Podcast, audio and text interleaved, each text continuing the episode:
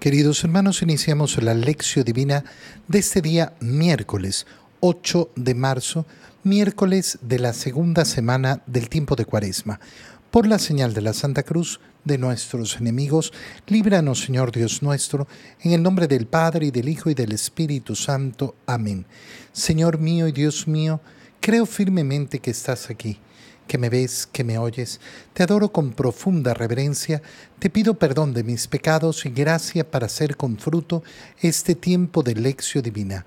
Madre mía Inmaculada, San José, mi Padre y Señor, Ángel de mi guarda, interceded por mí.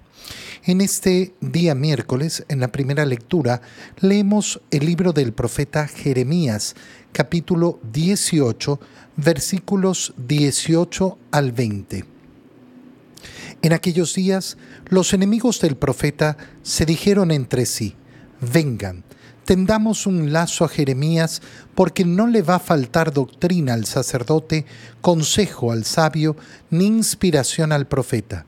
Vengan, ataquémoslo de palabra y no hagamos caso de sus oráculos. Jeremías le dijo entonces a Dios, Señor, atiéndeme Oye lo que dicen mis adversarios. ¿Acaso se paga bien con mal? Porque ellos han cavado una fosa para mí. Recuerda cómo he insistido ante ti, intercediendo en su favor para apartar de ellos tu cólera. Palabra de Dios. Tenemos en la lectura que hacemos del libro de Jeremías la maldad que hay hacia el bueno. ¿Es una novedad que haya maldad hacia el que hace el bien? No. No, no, siempre, siempre va a suceder. Efectivamente, la condición normal es pagar bien con bien. Pero sabemos cómo es el corazón del ser humano y por eso no nos tiene que sorprender la maldad de ese corazón y no nos tiene que desilusionar tampoco la maldad del corazón humano, porque ya sabemos, ya sabemos qué esperar. Por eso el Señor nos ha dicho con tanta claridad, maldito el hombre que confía en el hombre. Cuando uno no se sorprende, porque sabe efectivamente, mira, la maldad del hombre eh, es así, siempre va a estar eh, atacando la bondad de aquel que quiere seguir el camino del Señor. ¿Qué dicen los enemigos del profeta Jeremías? Vengan y tendamos un lazo a Jeremías porque no le va a faltar doctrina al sacerdote, consejo al sabio, ni inspiración al profeta. ¿Qué quieren decir estas palabras? Estas palabras quieren decir que se está buscando justificar el mal porque a través de ese mal se va a comprobar que verdaderamente es un profeta. Esta actuación la podemos ver repetida de muchas, muchas maneras en el mundo, en la sociedad. Es decir, justificar el mal. Justificar con, no, no, es que yo, yo le hice este mal, pero porque buscaba no sé qué.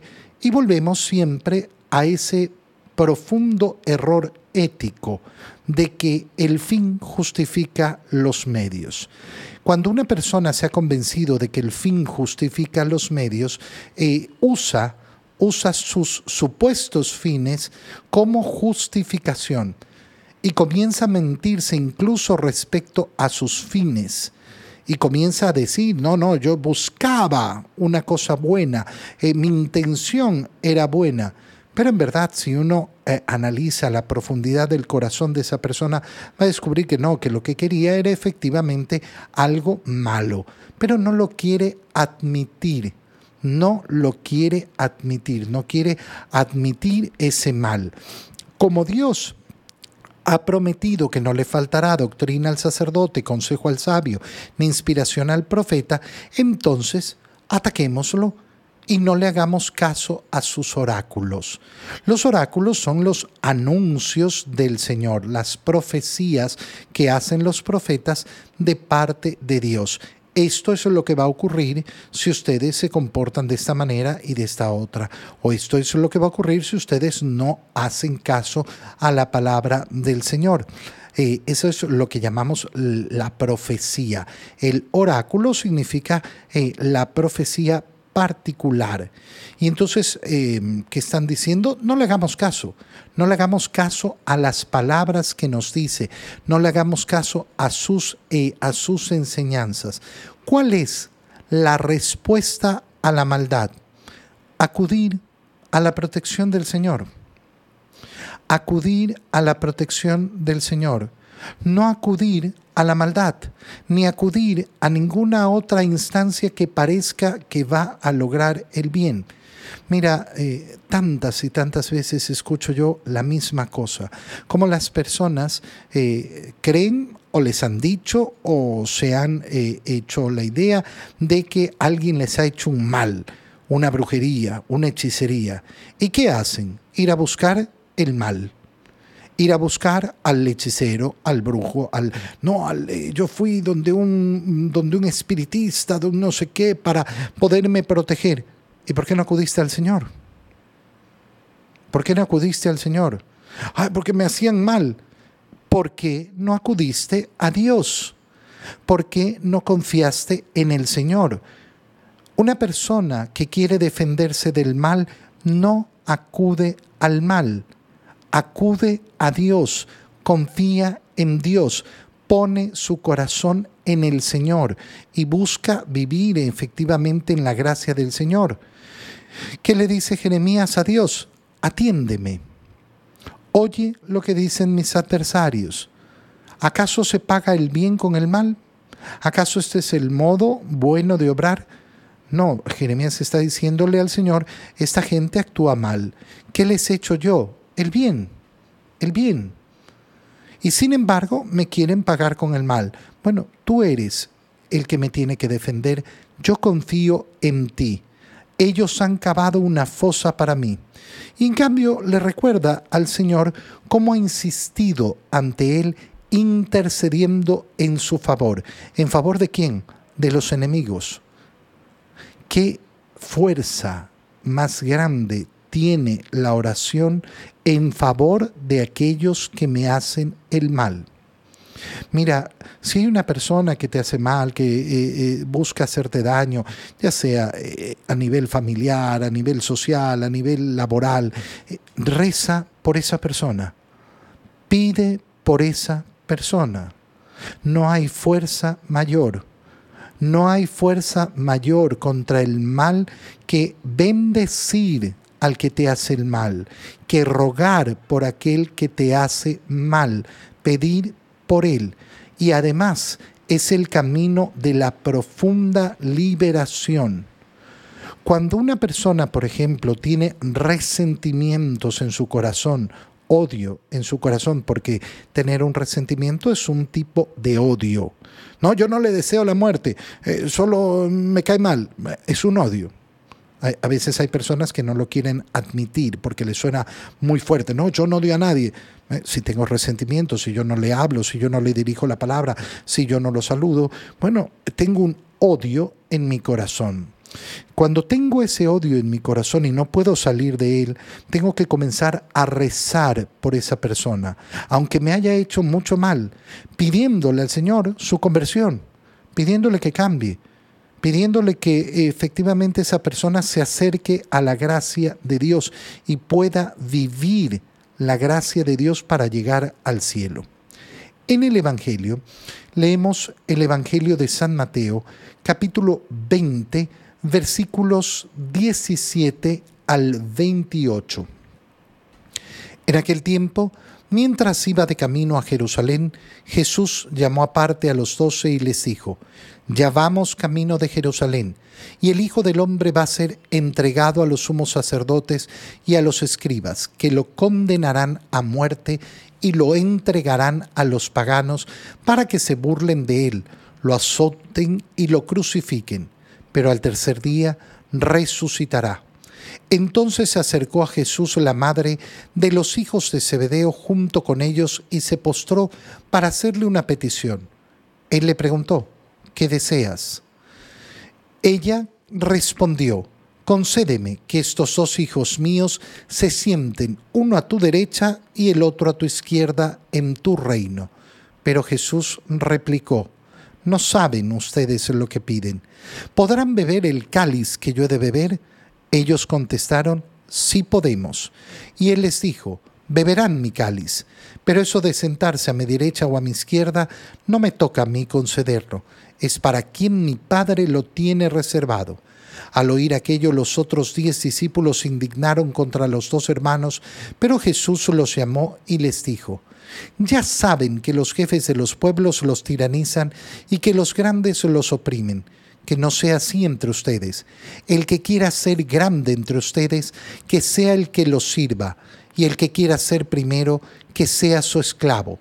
Así como el Hijo del Hombre no ha venido a ser servido, sino a servir y a dar la vida por la redención de todos. Palabra del Señor. La lectura del Evangelio inicia con eh, el Señor caminando hacia Jerusalén.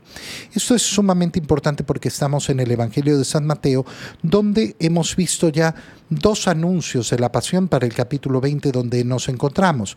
Se trata entonces de ese tercer anuncio de la pasión. Tercera vez que el Señor les anuncia lo que va a suceder en Jerusalén. Jesús ha tomado la firme determinación de ir a Jerusalén sabiendo lo que le va a ocurrir y va camino a Jerusalén. Por eso la pasión de nuestro Señor es un acto de ofrenda, de entrega. Y les anuncia nuevamente a sus doce, a los cuales los llama aparte. Ya vamos camino de Jerusalén y el Hijo del Hombre va a ser entregado a los sumos sacerdotes, a los escribos, a los escribas le darán muerte y lo entregarán a los paganos, para que se burlen de él, lo azoten y lo crucifiquen. Mira cuánta claridad hay en el anuncio de la pasión, cuánto detalle hay en el anuncio de la pasión. No solo lo van a condenar a muerte, eh, no solo va a ser entregado y condenado, sino que además va a ser entregado a los paganos, es decir, a los romanos, para que se burlen de él. Ya el Señor anunciaba cómo iba a recibir la burla, la burla de tantos, eh, la burla tan, eh, tan cruel que recibió en, eh, en su pasión. Y lo crucificarán, anuncia efectivamente ya el modo en que va a realizarse esa pasión. Y además, que eso es lo que les dice, que resucitará el tercer día. De nuevo, la escena del anuncio de la pasión del Señor no concluye en una puesta en claro de que eso es lo que va a ocurrir. Los discípulos siempre han cambiado el tema, no han querido enfrentarse a las palabras del Señor. En esto podemos ver mucha comparación con lo que ha sucedido con los profetas. A pesar de que los discípulos están con el Señor, caminan con Él, no terminan de aceptar la pasión. Esperan otra cosa. En ese momento, ¿qué sucede? Se acerca la madre de los hijos de Zebedeo. Ella va a estar en todo momento eh, a través de la pasión y va a estar delante de la cruz de Jesús, junto con sus hijos. ¿Cuáles son eh, los, eh, los, los, los, requerimientos que le va a presentar? ¿Cuáles son los requerimientos que le va a presentar a Jesús? Se postra junto a sus hijos y le y, le pide, eh, ¿qué es lo que quiere? Se le dice el Señor, concédeme que estos dos hijos míos se sienten uno a tu derecha y el otro a tu izquierda en tu reino. La madre de los hijos de Zebedeo, estamos hablando de Santiago y de Juan, ¿sabe de qué se trata el reino de Jesús? No lo podemos saber. Eh, de las palabras que leemos en el Evangelio, podemos deducir que no, porque Jesús mismo les dice, ustedes no saben lo que están pidiendo. Ustedes todavía están con la idea de un reino glorioso en este minuto. Y primero voy a pasar por la pasión. No han entendido que para llegar a la gloria del reino de los cielos, el camino va a ser el de la cruz, que incluye el ser traicionado, el ser, entre, el, ser condenado, el ser entregado, el ser objeto de burla, el crucificar y morir para poder entonces llegar a la resurrección.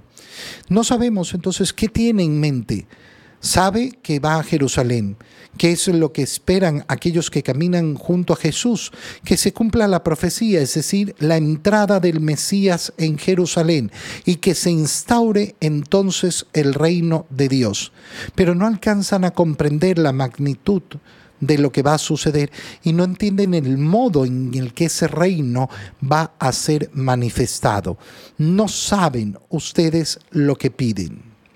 ¿Ha pedido algo malo esta mujer? No, no, no, no ha pedido nada malo, típica actitud de una madre preocupada por sus hijos. Ay, estos, estos ponlos al lado tuyo.